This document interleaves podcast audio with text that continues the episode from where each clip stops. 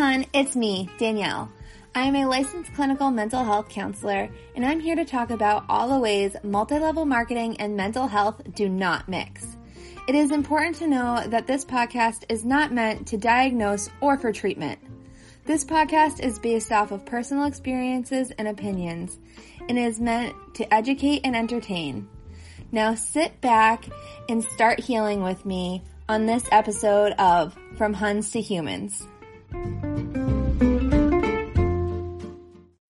When you need mealtime inspiration, it's worth shopping Kroger, where you'll find over 30,000 mouthwatering choices that excite your inner foodie. And no matter what tasty choice you make, you'll enjoy our everyday low prices, plus extra ways to save, like digital coupons worth over $600 each week. You can also save up to $1 off per gallon at the pump with fuel points. More savings and more inspiring flavors make shopping Kroger worth it every time. Kroger, fresh for everyone. Fuel restrictions apply. Hello, everyone. Welcome to another episode of From Huns to Humans. I am Danielle. I'm a licensed clinical mental health counselor, and I am here with Kara today, and she is going to tell us her MLM story. Hi, Kara. Welcome. Hi. So, what got you into MLMs? Um, so I got into MLMs. I was probably about two years out of high school when I first started. And um, I was kind of at a place where I had worked a really good job right out of high school and I was making really good money, but the security wasn't there in the job. So then I was going back to school, and anybody who's worked full time and then gone back to school knows how much that is not um like that's hard, right? Like it's hard to go from having a full-time job to now you're not making any money and you're hoping that the little bit of savings you have holds you all the way through. And so that's kind of where i was at.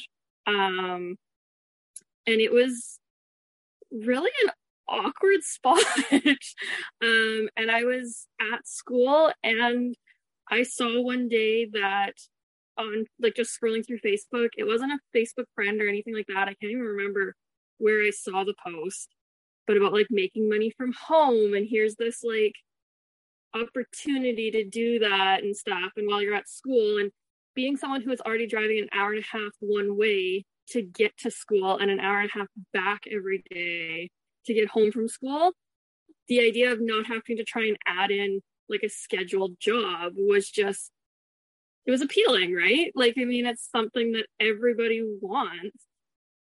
So um the job, and I say that with quotations, that was being advertised um, was an MLM called the Rustic Shop, which probably a lot of people haven't heard of before. Um, they weren't around for very long. I had kind of got in on like the ground floor or whatever you want to call it, where there weren't many people in it yet and it was weird like it wasn't like your typical mlm like it they didn't have their own product. They were more of like a warehouse distributor for like stuff that you could go and get um at like cabela's and that sort of thing. Like it it was very like it was purses and wallets and all that kind of stuff but it was very like country rustic camo all those sorts of things but none of it was their own. None of it was branded with their name. Like you could go on Amazon and find a lot. It was really, really strange. That's bizarre. It is. It's so bizarre. And like, it was just not like, I mean, that's not what you see out of MLMs, right? Like, and so I think it made it seem more quote unquote okay. Maybe. I don't know. Like, because it was stuff that you saw other places. It was really weird. It um, probably um, made you feel more like you were just like a retailer, like more so because like okay, like these are just regular old retail items like that you could get anywhere and I'm getting them wholesale. Yeah, exactly. And like I come from a very like country western kind of a family. So like this was the kind of stuff everybody was buying anyway. So if like I could buy it and they could buy it from me while I was in school. I was like, this is great, kind of thing. And it wasn't. it wasn't as great as it sounded. Um, so like they weren't quite as bad, I would say, as like your typical MLM. Like I don't remember who my sponsor was. I don't remember maybe I didn't have one. I honestly I don't remember. That's how little I remember about who they were if they existed. Um, but there was always kind of a pressure from like home office or whatever you want to call it that like they did a call i think it was every two weeks and like you were expected to be on it and stuff like that and it wasn't it wasn't super degrading or anything on the call but i don't think they really understood what made an mlm work like i don't think they understood that it's the brainwashing that makes the mlm work and all those sorts of things so it didn't take very long and they decided that they were going to be a wholesaler instead of um, an MLM, which at the time I was like, which at the time I was like, oh, sorry, go ahead. no, you go, you go, you go. At the time, I was just like, okay, well, what's the difference, right? Like, I mean, I'm buying products and selling them, or I'm buying products and selling them. Like, and I did have a couple people under me, but they weren't doing anything anyway. So I was like, whatever, it's fine. Well, that's actually so good that they, they I wonder if they realized like how manipulative they were and they were like, "Oh, let's not." Or I think the reality of it is they probably didn't have it structured right and they were like this is too much work or this is like not working and they weren't making money the right way and they probably stopped it. Yeah, I think it was probably more of the second one. I like to believe that it was the first one. yeah, we all do. yeah, we all do. But you know what? I don't really care how they got there as long as they're doing it right. Yeah, and honestly, I think they only lasted as like a wholesaler for a very short time before they just ceased to exist at all, sort of thing. Um, like I went looking when I decided, like when I was going to come on and stuff, I thought, you know, I should really look and see if they even are still around, sort of thing. And I can't find anything. So I think they probably were gone. That was like 2014, 2015. So it was kind of like, I feel like right in the hype of like all these MLMs, like really getting going, sort of thing. And, um, yeah, it was, I don't know, it was just so strange the way that it was.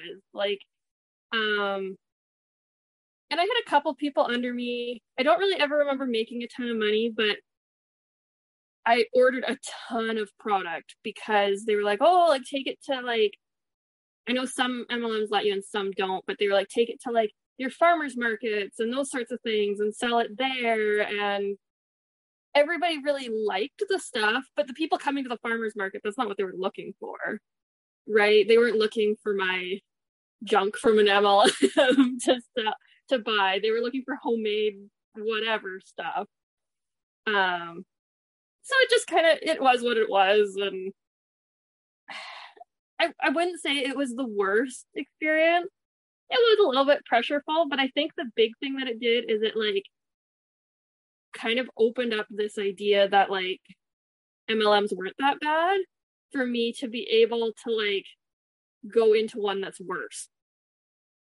Absolutely. And I think that's something that we all really over like overlook because you know you do your first one and then I think it's definitely Roberta who's always saying like it sounds like a lot of people are doing like 3 to 5 MLMs before they get out. Mm-hmm. And um I think that a lot of people do their first one and they have so many like quote unquote what they think are good experiences they get so many dopamine hits and all of the good stuff and then they go to the next one and they're like this is going to be great and they like it just totally overlooks all of the stuff that wasn't good exactly yeah and i think that was like a big part of like just the the push into the next mlm sort of thing um so like I I don't want to say I have nothing bad to say about the rustic shop, but it just wasn't it wasn't as detrimental in my mind as Le-Vel. I mean,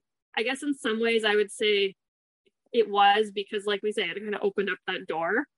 But I think they were trying to be almost more of like the original, or at the time they were more of like the original, um, like Avon and that sort of thing, where it was just like, here's all some stuff, go sell it to your friends. and it's not that bad.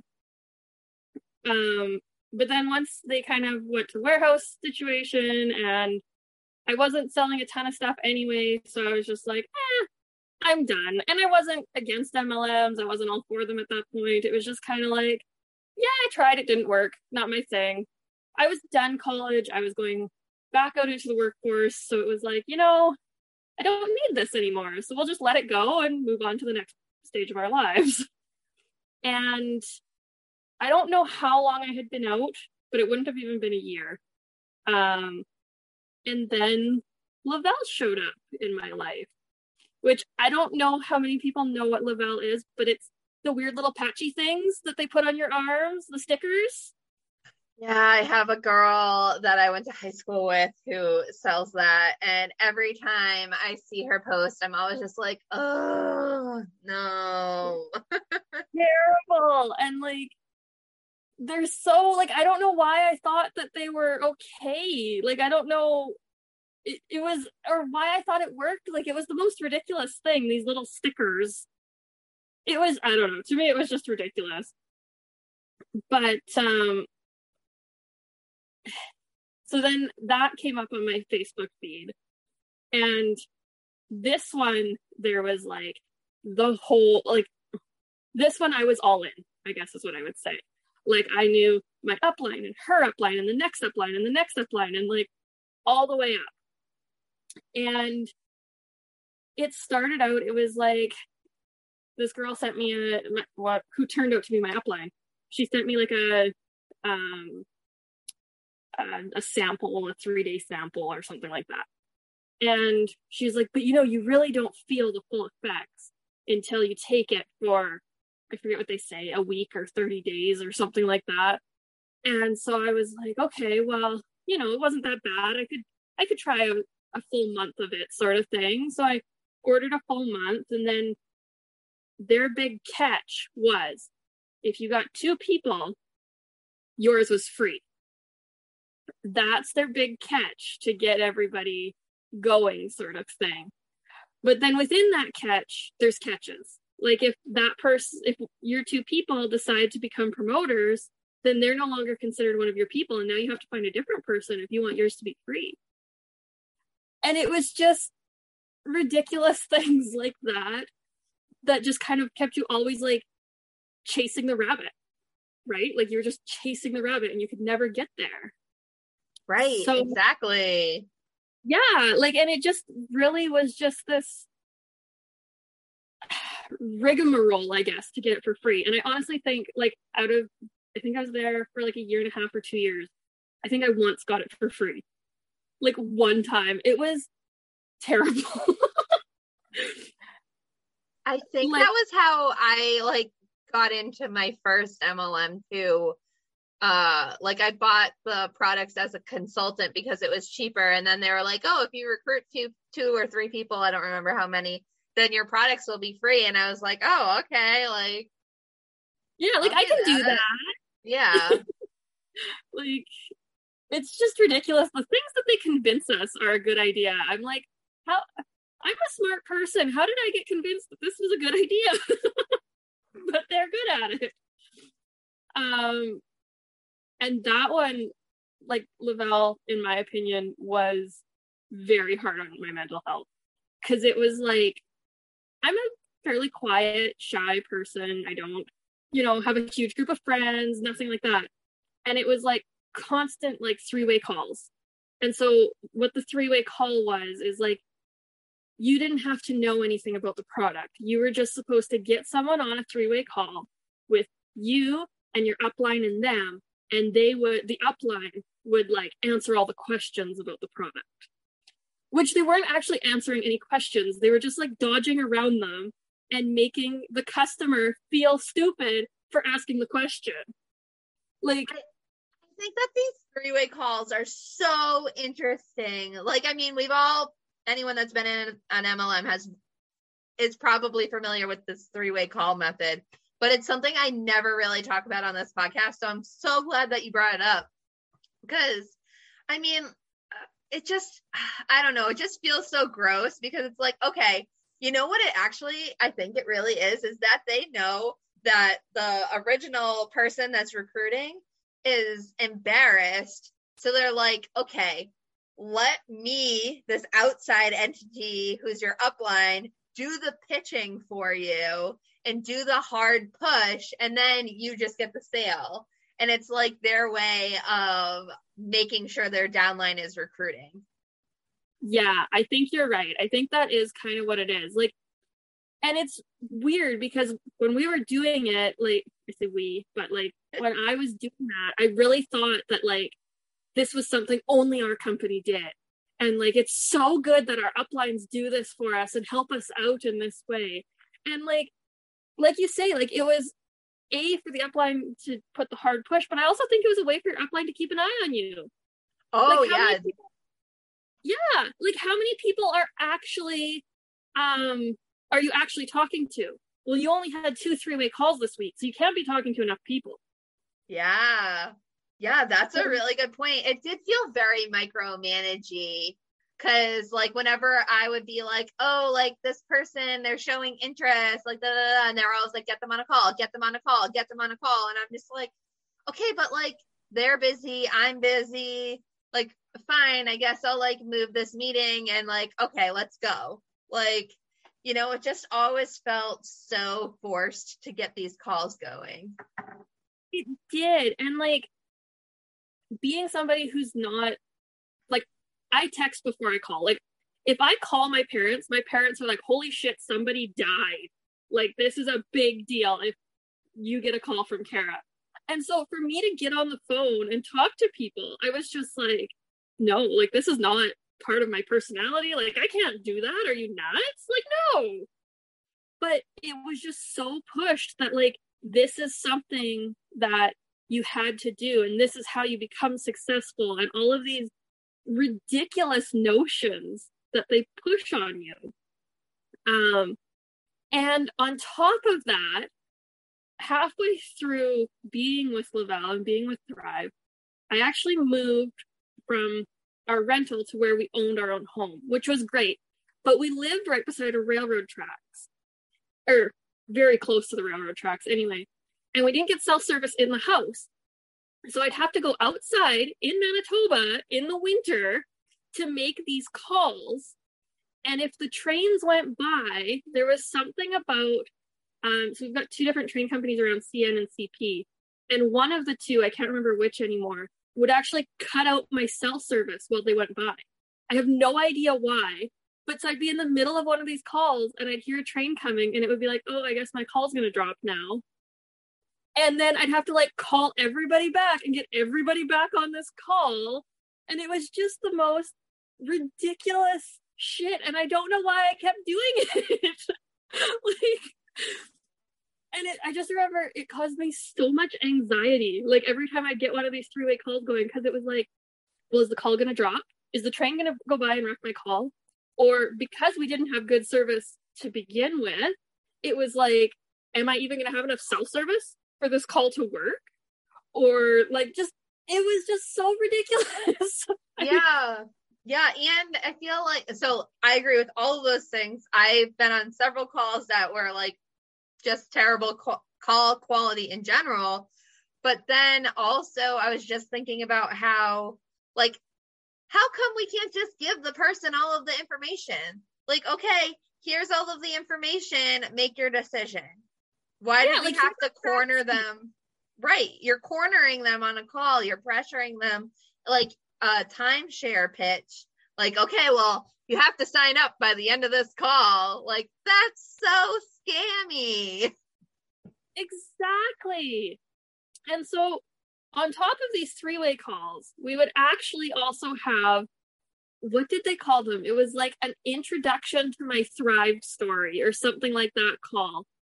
I don't know if you've ever heard one of these before, no. but they're the, these are the most ridiculous thing ever. So after you've been using the products for a little while, you organize. I I think it was an introduction to my Thrive story. I think is what we called them, but I can't remember for sure. But basically, what it was is you would organize this call, and we had to do it through a certain program so that like people could call in, but then like my upline could see who had called into my call to like listen to this call that we did. And it was basically like I would tell my story about like what Thrive did for me and blah blah blah blah blah and all of these things. And you're of course supposed to tell all these amazing things about how you have more energy and you're running around with your dogs all day now and you're all of these things and it's all because of thrive. Nothing is because of anything else. And then you would have two uplines of different calibers above you that would also tell their stories about how it helped them.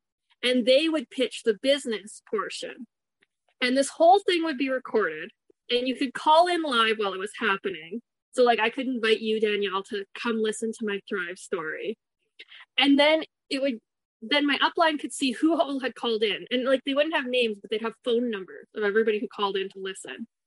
And then they would post it and they would save it on some sort of a thing. And basically you could call in later or later you could go to the like website link and you could click on it and you could listen to my story and like the people who are on it with me story. Like it was just ridiculous.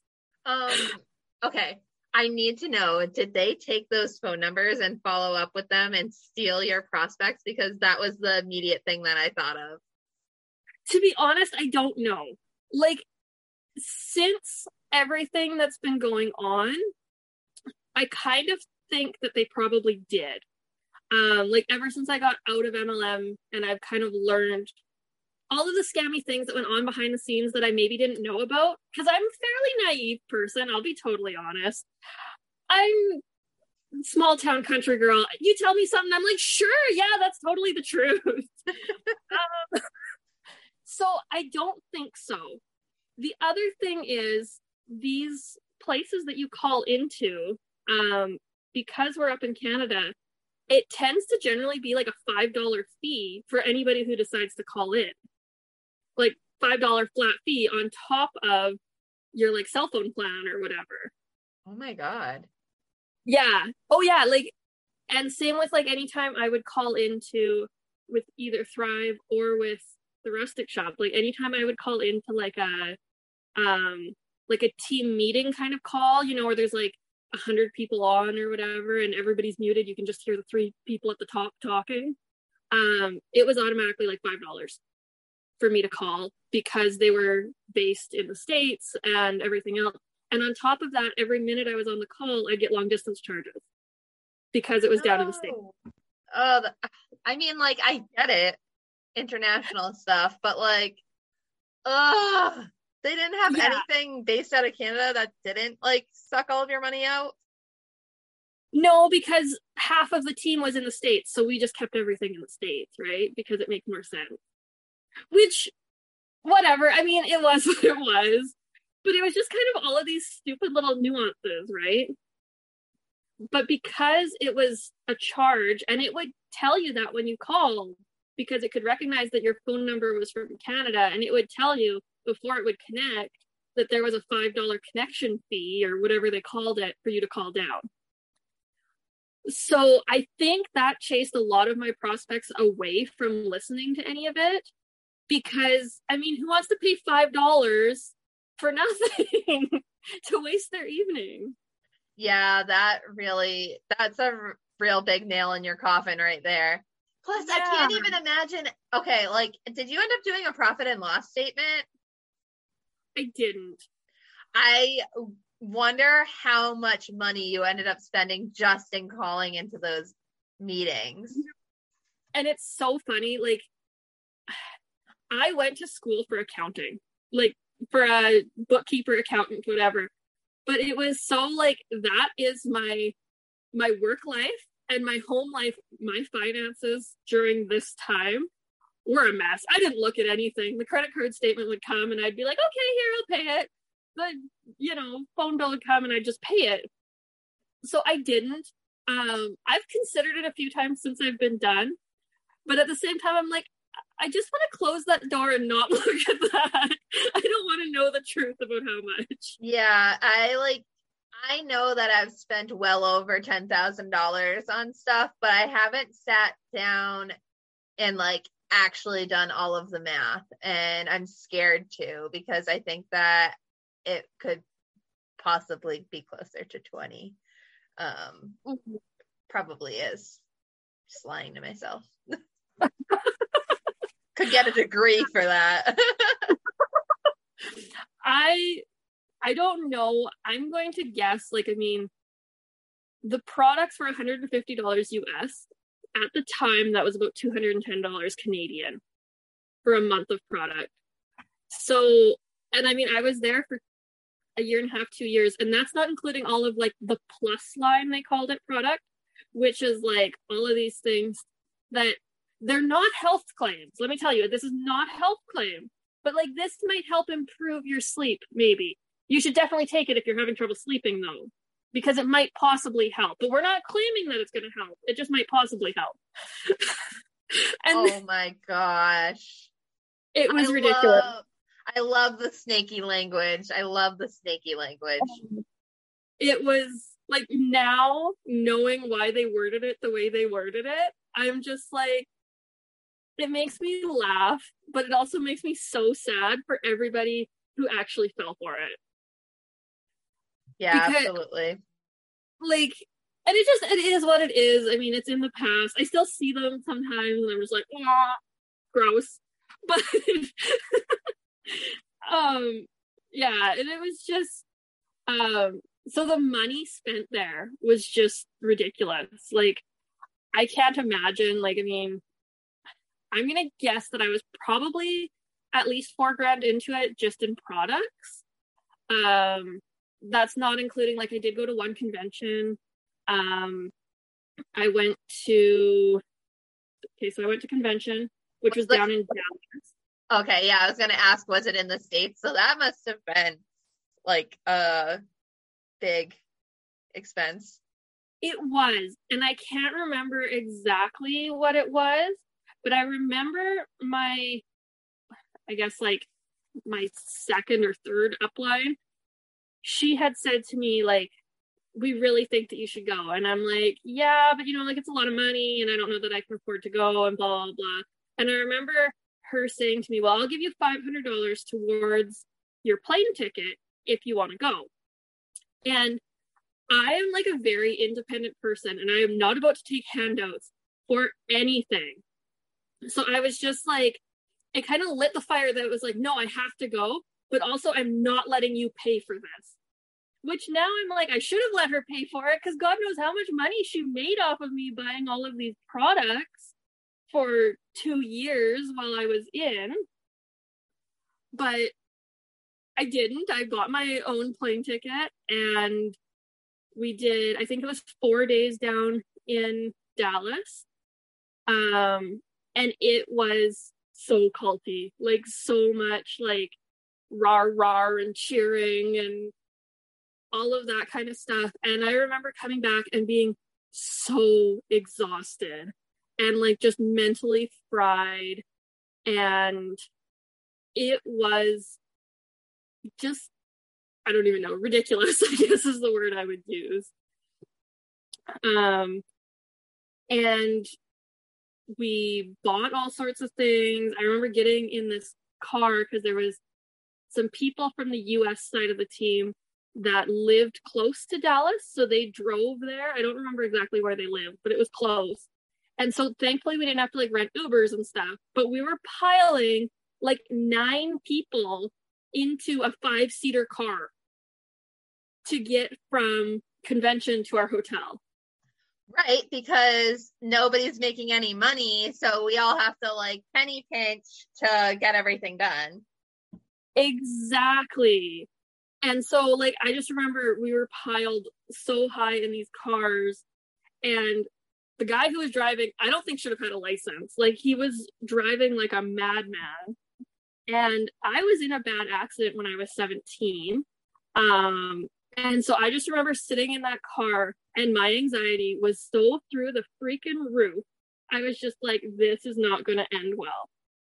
So when we got back to the hotel, because that was the second time I think that we had drove with somebody. And I said to my upline, I was like, I don't think I can do that again. Like that was ridiculous. And thankfully, her and her upline were very like chill and whatever. And they were just kind of like, you know, ladies, like the three of us can't really afford to get a ticket if we get a ticket for not having a seatbelt. So the three of us are just going to get like a cab from here to there. But like everybody else, you guys do what you want to do. And because I think they both felt the same way. Like this was not a safe plan for getting to and from convention and our hotel.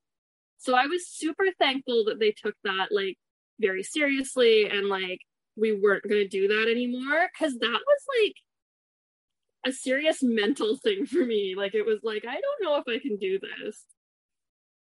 Um so we went to convention, we did all of that. Um I can't remember now what it was. I think like four days maybe. Um and I remember while we were there, so or I shouldn't say while we were there, but we were always told like wear your patches where people can see them and you want people to ask about them and all that kind of stuff. So it was like on your shoulder and on your like your breastbone kind of thing, like places that were very visible on the female body sort of thing. Do they work in other places? Yeah, they did. Okay. Oh, actually, do they work at all? I would love, in, in your experience, allegedly. in my experience, I would say no. Um, but they were supposed to work wherever you put, like you could put them anywhere. Um, but one thing that I didn't realize at this time, and I found out afterwards, is I'm actually allergic to the adhesive and not just the adhesive in them, but like, you know, you can get like the patch birth control and all that kind of stuff. Um, all of those kind of adhesives, band aids, anything like that. I'm not severely allergic to them, but I'll get like a rash and get itchy. And so I kept getting that. And I said something to my upline, and she's like, Well, you can't be allergic to it. And I'm like, What do you mean I can't be allergic to it? She's like, It's vitamins. You can't be allergic to it. And I'm like, people are allergic to lettuce just because it's healthy doesn't mean you can't be allergic to it oh my god yes exactly and you know it's so funny i was just listening to uh life after mlm and she just posted an episode with uh real talk real talk safe space kayla uh and they were mm-hmm. talking about uh young living and people would say the same thing about that like you can't be allergic to essential oils they're all natural Yes, now that you say that, I was listening to that one yesterday. And yeah, I remember her saying that. And actually, that's part of what made me think of it to write down in my notes. Like, I've got a little note sheet here, things yeah. I wanted to touch on to keep my brain straight. And um, yeah, I was just like, oh yeah, I totally remember being told that. And like since then, I've like I say, I've had like reactions to other stuff. My doctor's like, well, you're just allergic to the adhesive. She's like, you just got to use something that doesn't have adhesive in it and you'll be fine. And I'm like, why didn't they just tell me that? That I was allergic to the adhesive. It wouldn't have been anything against the product. It would have just been like, take it off after 12 hours, sleep without it on, and then put a new one on in the morning. Like, why wasn't that suggested as an option? Rather than, no, you can't be allergic to it. Just put it somewhere where the skin is thicker or the skin is less sensitive, or I forget what they said. So it was like, put it on the bottom of your feet. And I'm like, I don't want to be walking on this thing all day. and I'm supposed to be showing it off. Who's looking at the bottom of my feet? Oh my but, gosh. That's so oh no. it's just, also, I'm sorry. I have to comment on the fact because that would give me so many sensory issues having like a sticker on the bottom of my foot. Right? Like I have siblings that have um, fetal alcohol syndrome, and I've often thought that too. Like, I mean, my one brother can't wear jeans because they drive him nuts. Can I can only imagine if I was like, here, stick a sticker on the bottom of your foot because I've seen so many people with um mental health um complications that are so much like more debilitating than what I have. And I'm like, some of these people being told to do these ridiculous things and thinking that this is what they have to do to be quote unquote successful or whatever, that would totally destroy them because they'd be walking around miserable all day. more questions about the patches. I don't know how well Yeah. how you remember everything about them, but like I wonder like so if you went to the doctor and they told you that you were deficient in a vitamin, would you just like put more patches on? How many patches were you wearing at a time? Like I just cuz you know all these companies they come out with more and more and more especially supplements, so I'm like how many patches did you guys wear at one time? Like I just imagine this person walking around covered in patches. Yeah. And like, okay, so I'll admit I am like cheap beyond cheap. So Mhm. I was definitely the person who was like, I am only wearing one of these fuckers because they're expensive. Like I am not wearing more than one because these things were like, I don't even remember. I think it was like $50 US for a pack of 30. So that would be like about $2 a piece roughly. So then Canadian, I mean, it was like whatever, three bucks a patch. Was that So at least like a multivitamin? Like that was supposed to give you like everything, or was that like just one? Well, so it was part of like a three piece system, right? Okay. So you get up, and before you get out of bed, you take two pills or capsules. Sorry, they're not pills, they're capsules. of course. Don't let yourself be caught calling them pills. They're not pills, they're capsules.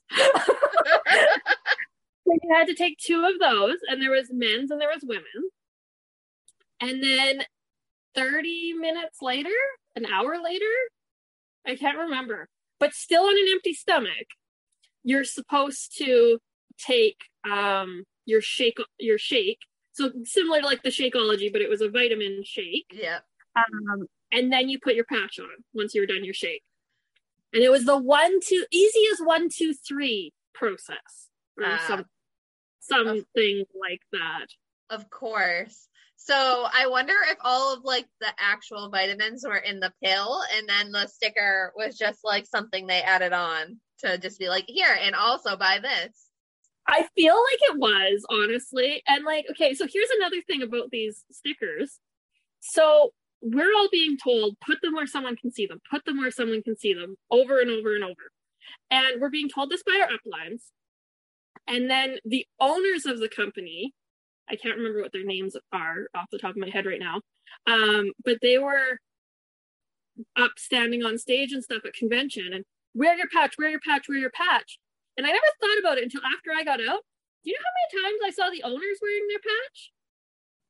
Zero. Absolutely never did you ever see them wearing their patch.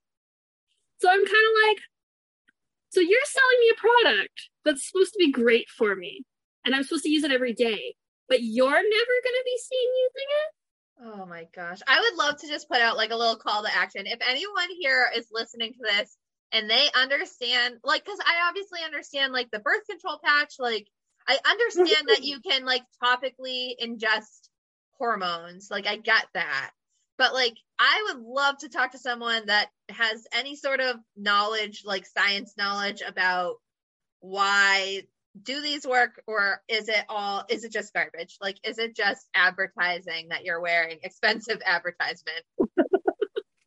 Yeah i'd be really curious to know too because i think um being at the phase that i was at in my life and only a few years out of high school and from my understanding and i could be a little bit off on this but canada has a better um, sex education program than what the states does in general so we were talked to in depth about like birth control and all the different types and like that the patch was a type and this is how it worked and everything else. And that made this, I think they called it a DFT, that made the, the sticker more realistic of an option, or I don't know if that's the right wording, but that made the sticker seem legit. yeah it gave it validity and like that's the thing is that they take these mlm companies they take valid things and then just change them just enough that it becomes culty or they mix it with like mix whatever tactic they're using with something that's very manipulative or something that just doesn't actually work. And they're like, well, of course it works. Birth control patches work. Nicotine package packages patches. Oh my god, work. Whatever they are. yeah, exactly. And like it just because they do that, it legitimizes it so much. But yeah, like these patches, they were just so weird. And then all of a sudden, there was the black label. So now there was your normal patch, which was a square, and then there was this long, thin black one. And this was, um, they called it Black Label, and it was like the new latest and greatest. And I don't understand what the difference was. To this day, I do not understand what the difference was. But these ones were like $75 for a pack of 30 in US. So then like and then since I've left, I've heard now they have these ones that are like way bigger and they're I don't know what they call them, but they're supposed to be better yet. So these are like a DFT plus or whatever. Bigger equals better always. And always. like, you know, also like uh, the more supplements you take, the healthier you are, which is absolutely not true. I don't know if I've told this on the podcast before, but I've actually accidentally overdosed on vitamin C before um, because I was really sick. Um, and I was determined. I was like, I'm not going to miss any more work. So I like kept taking vitamin C supplements. I was like taking Emergen-C and I was taking like these vitamin C gummies and I was just taking anything I could. And I was taking way more than the recommended amount because I was like, this is going to make me feel better. I was 100% in plexus at the time. So I was like, supplements are amazing. uh, and then I got really sick because of it. Yeah. I've heard we had a big issue in my area actually with people doing that because somebody had said that um, vitamin D would help prevent COVID. So there was a ton of people around here were taking like extreme amounts of vitamin D and ending up in the hospital because they were over supplementing. Yeah. Like it's totally fine to supplement in moderation and to follow the instructions on the package, but like I don't trust these um, health and wellness MLMs at all to give out correct amounts or to like at like you know how like I think I imagine that these companies kind of put like a like recommended dose of two knowing that some people will take three and that it will be okay most of the time. You know what I mean? Right. Like most people respond well to two. So that's the recommended dose. Some people will take three and they will not die because of it. But when you take seven, like you're tiptoeing or no, not you're jumping. You're jumping into a, an area that is not good. And like I, I just don't trust these companies to have any sort of moderation when it comes to supplementation. No. And like while I was in Le-Vel, um, one of my uplines, I don't know where she was. I think she was about three up. I'm not really sure. Super nice lady. Um, but she was doing bodybuilding, which is fine. Like, I mean, I admire her strength. I could never do it. Um, but she was taking like three shakes or four shakes or something a day and refused to use any other supplement or any other like protein shakes or anything like that other than the Thrive stuff because she was going to be a competitor and she was only going to use Thrive and it was going to legitimize Thrive in the area and like all of these things. And she went and she competed and she looked amazing I don't think she did overly well at her competition. And now, since then, she is completely removed from all the the Thrive stuff and that sort of thing, and she's still competing, and she's doing way, way better. And it's like, hmm, maybe Thrive wasn't all it was cracked up to be. like, yeah, it and I, I get why she was doing it. Like she was trying to legitimize herself and like she had four kids at home to feed and everything else. And I totally don't judge her for it in any way. But like the more I think about it, the more I'm just like, hmm, was it really that good? Are we sure? Um so yeah, like these patches were just weird. I don't know. I still get yeah. hung up on I am currently. I just wanted to go and look at their um, protein shakes, or is it even a protein shake? What are they calling it?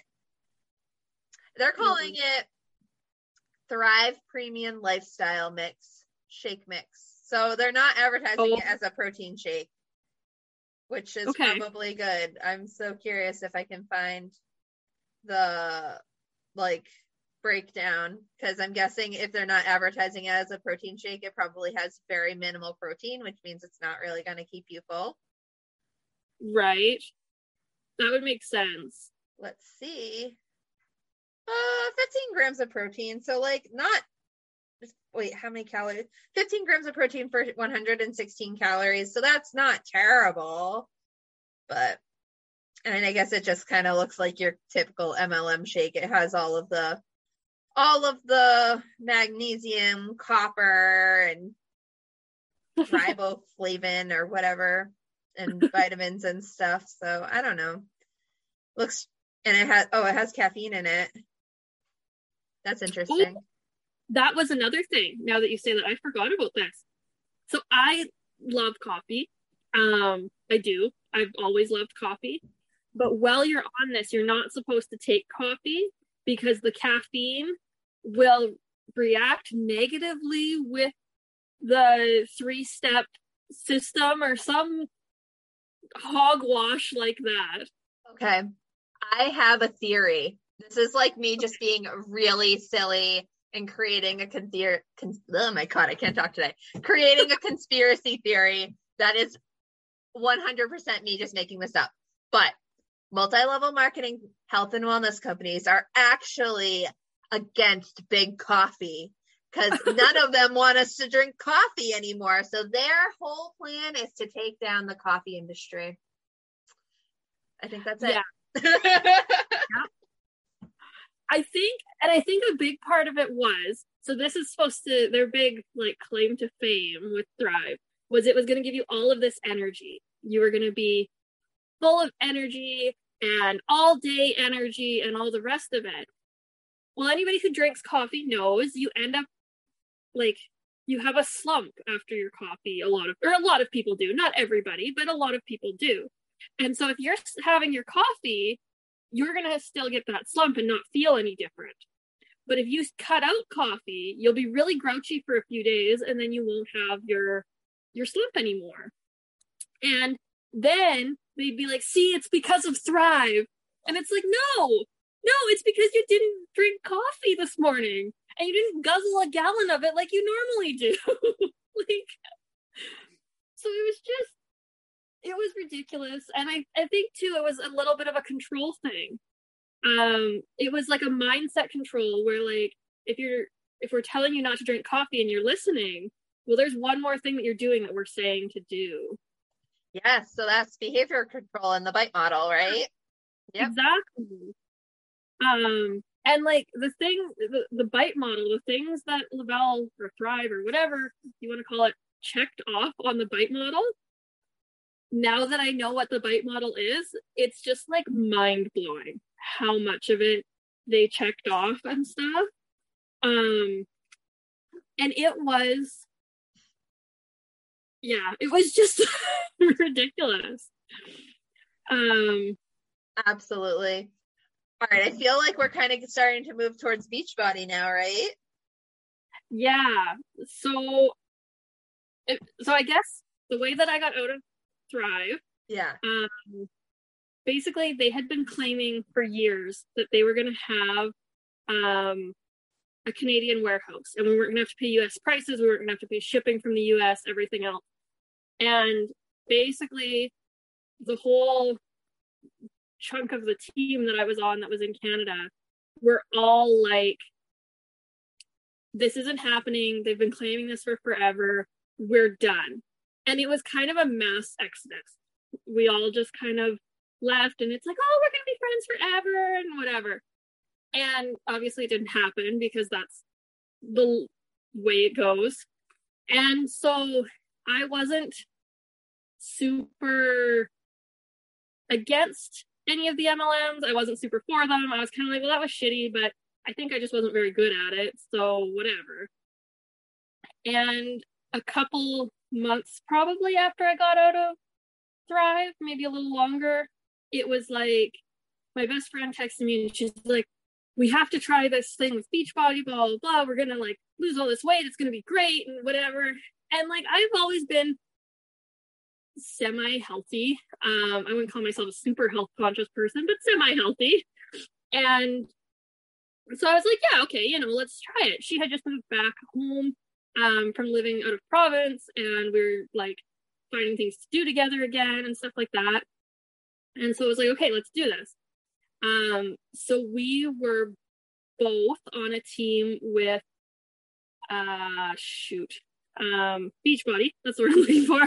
And um, we did 80 Day Obsession, which is, of course, everybody's favorite and was the big the big thing to do at the time kind of thing. Um and i never actually did become like a promoter or coach or whatever they call it for beachbody but i did the whole 80 day obsession. I bought shakeology once. That was disgusting.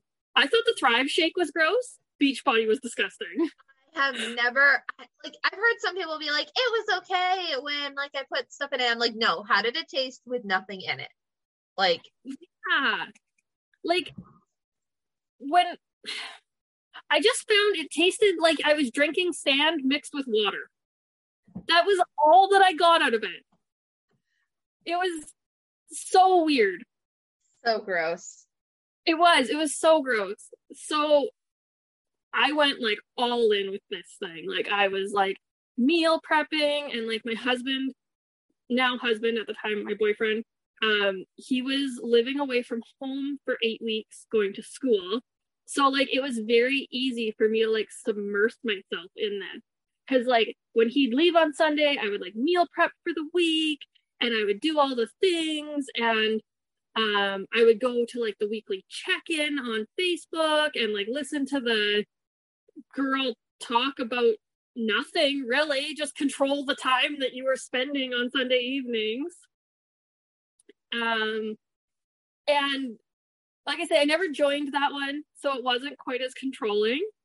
Um but that one definitely i found like upped my anxiety. And i think it was because it was like all of this um like you have to be thinner you have to be losing inches you have to be losing weight you have to you have to and it was like do i do i really have to do all of these things? Um and i remember one girl in our group um and i don't remember who she was or anything but i remember she posted we were about halfway through the 80 days and she hadn't taken a single break like because you're supposed to have your one rest day out of the week or whatever it was. She hadn't taken a single break and she was doubling up her workout. So she was doing day one in the morning, day two in the evening to try and be ready for when her husband came home from, I think he was in the military or something like that. And I just remember thinking, like, how did you not like hurt yourself? Like from over stressing yourself so much. Yes, yes. Uh, and like these workouts are ridiculous. Like they make all of these compound movements. So if you're using the wrong weight, you can very easily hurt yourself. And also like some of the form cues are like not correct. My husband is a personal trainer for anyone who has not figured that part out yet in my life. Um so i've heard all about how the form is wrong in beachbody now. Uh, and it's just like it's just nuts. I got hurt so many times uh specifically doing morning meltdown 100 um because there's so much jumping. I don't remember that one. It was I don't remember when that one came out, but it it was like a new program that had just been released when like I joined in, I think it was 2020. Okay. Oh, that's probably why, because I was like way out of it by then. I think. Oh, good. like I think 18, 2019, I think roughly is kind of when I was like in it. I, I took your spot. Maybe. I hope you were with somebody else because the girl I was with, I don't know. uh, I'm sure I was with somebody else. I'm not going to mention names or anything, but yeah. she was very like quote unquote attractive, like um like not a phys she was physically attractive. Like I'm not trying to say she was ugly, but um just in like her lifestyle and stuff because like she had two dogs. I have two dogs. She had a shepherd cross and a big white fluffy something. And I have a shepherd lab cross who looks like a shepherd and a big white fluffy um uh lab pom not pomeranian great pyrenees cross so to me like everything about where she was at in life was like the same spot that i was at and it was like super relatable like almost too relatable sort of thing Yeah. uh, and now looking back, I'm like, really, you let that suck you in, Kara? But it, I did. I let it suck me in, and it was what it was. I'm very glad I never joined that MLM. Um, I did pay my whatever it was for my Shakeology, and then I paid for my access to Beachbody on demand. But after 80 Day Obsession, I did one other one. I can't even remember. Um, and it was okay, but I was so over it by that point. I was like, I'm done. I was to the point I wasn't even really enjoying working out or anything anymore. And I was just exhausted and I just kind of let it fall by the wayside. And then a couple years later, I found out what MLMs are, I guess is what I'd say, yeah. and found anti MLM. And now I'm just like, well, I'm glad that phase of my life is over and we won't go back there. Right, exactly. Well, I'm so glad that you got out. Is there anything else about your story that you want to talk about before I ask you my final question? I don't think so. I think that kind of covers all of it, honestly. Awesome. So, without further ado, what is your anti MLM why?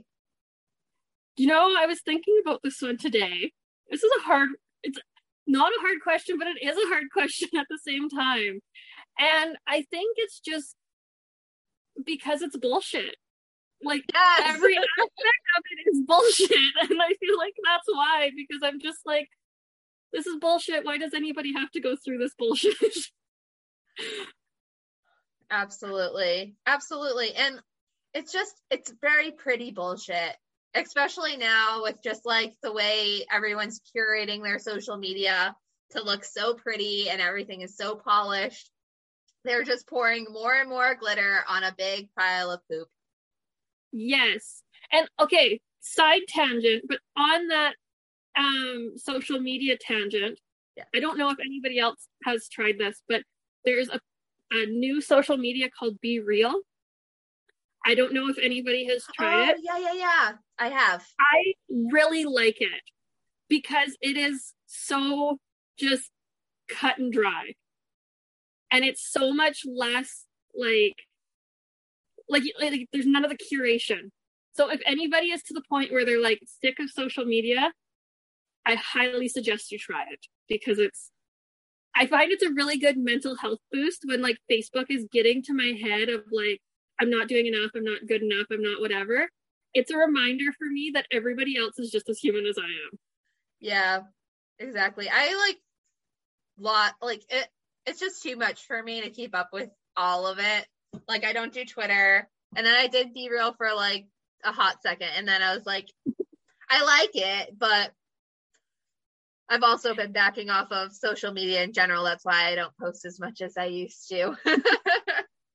I don't blame you. I just like the reality check of it of like yeah. you're not behind, everybody's just curating shit. So when they can't curate it, it's not nearly as behind feeling. Right. Yeah. It's not as like pretty as everything else makes it seem. yeah. All right. Well, thank you so much, Kara. This was awesome. Thank you for having me. Yeah. All right, everyone. Um, I hope that you enjoyed this episode. I hope you have an awesome weekend. Also, if you uh, don't mind leaving me a five star review if you enjoyed the podcast, and if you also want to leave a review, like a typed review with words, that's cool too. Um, if you leave a mean review, just know that it really does ruin my day and that I am a human. And uh, that's all I'm going to say about that. But none of the reviews were really that bad, but I, it, it did make me really sad. So uh, if you don't have anything nice to say, don't say anything at all. Thank you. but, anyways, have a great day, everyone. Bye.